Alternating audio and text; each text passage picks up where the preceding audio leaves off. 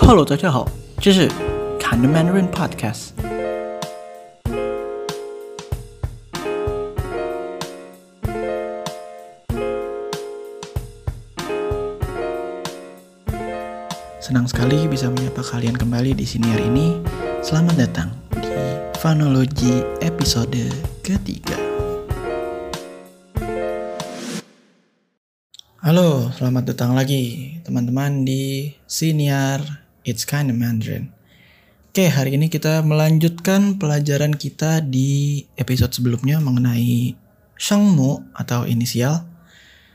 Hari ini kita akan menambah lagi daftar inisial yang akan kita pelajari. Kalau minggu lalu kita sudah belajar mengenai inisial B, P, M, F, D, T, N, L, G, K, H, dan J, Q, X. Nah, hari ini kita akan belajar mengenai inisial Z, C, S, dan teman-temannya. Oke, yang pertama kita mulai aja langsung ya. Z, Z dibaca T S kalau dibacanya T S gitu, tss, tss, tss, gitu ya. Kalau C dibaca T S H, tss, tss, gitu. Kalau S dibaca S biasa.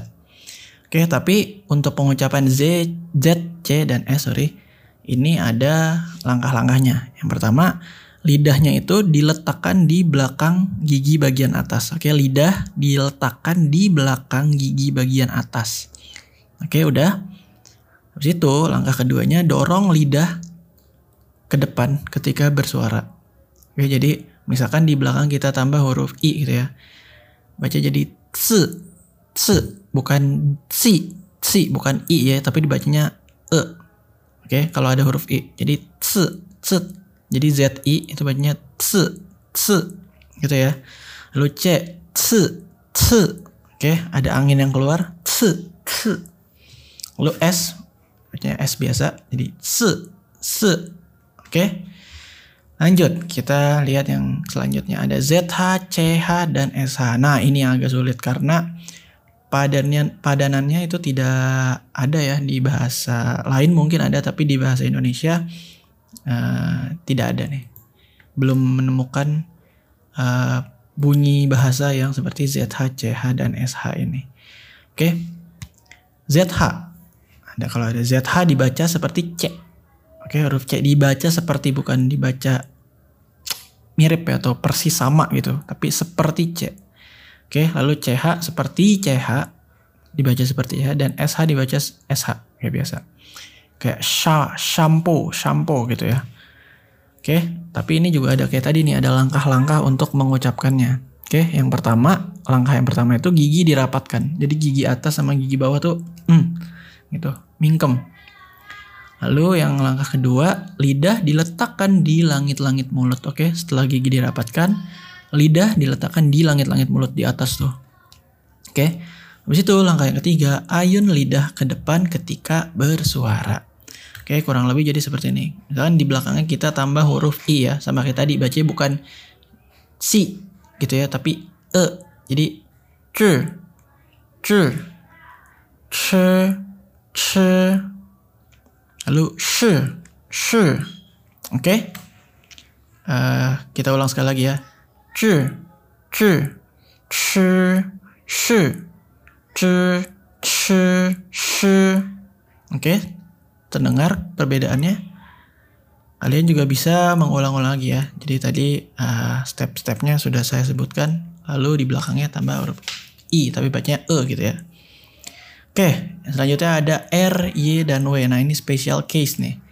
Karena uh, dalam bahasa Mandarin, untuk ketiga inisial ini bunyi bahasanya tidak seperti dalam bahasa Indonesia. Misalnya kita bilang R gitu ya. R kan kalau di bahasa Indonesia kayak kata misalnya rumah. Rumah, R-nya tuh jelas gitu, terdengar. R gitu. Nah, kalau si bahasa Mandarin, R-nya tuh ngambang. Begitupun juga dengan Y dan W. Jadi misalkan di belakang kita tambah I. Nah, bacanya sama tuh kayak tadi. Bukan ri tapi R, R. R. Oke, jadi enggak R, R. Itu tadi yang pertama saya salah. Ya harusnya baca R, R, R. Oke, ngambang tuh R-nya. Lalu Y-nya juga sama gitu, ngambang. Jadi enggak Y, Y, Y gitu, tapi I, I, Oke, kita tambah huruf i juga tadi. Luwe, misalnya kita tambah huruf u di belakang gitu. Jadi u, u. Jadi nggak wu, wu, wu. Jadi nggak di di punch banget gitu, ditonjok banget si w-nya. Jadi u, u. Bacanya kayak si huruf di belakangnya aja tuh. Jadi w-nya kayak hilang, seakan-akan hilang gitu ya. Oke. Saya harap sampai sini teman-teman uh, memahami apa yang sudah saya bahas. Lalu kita masuk ke yunmu, ke final.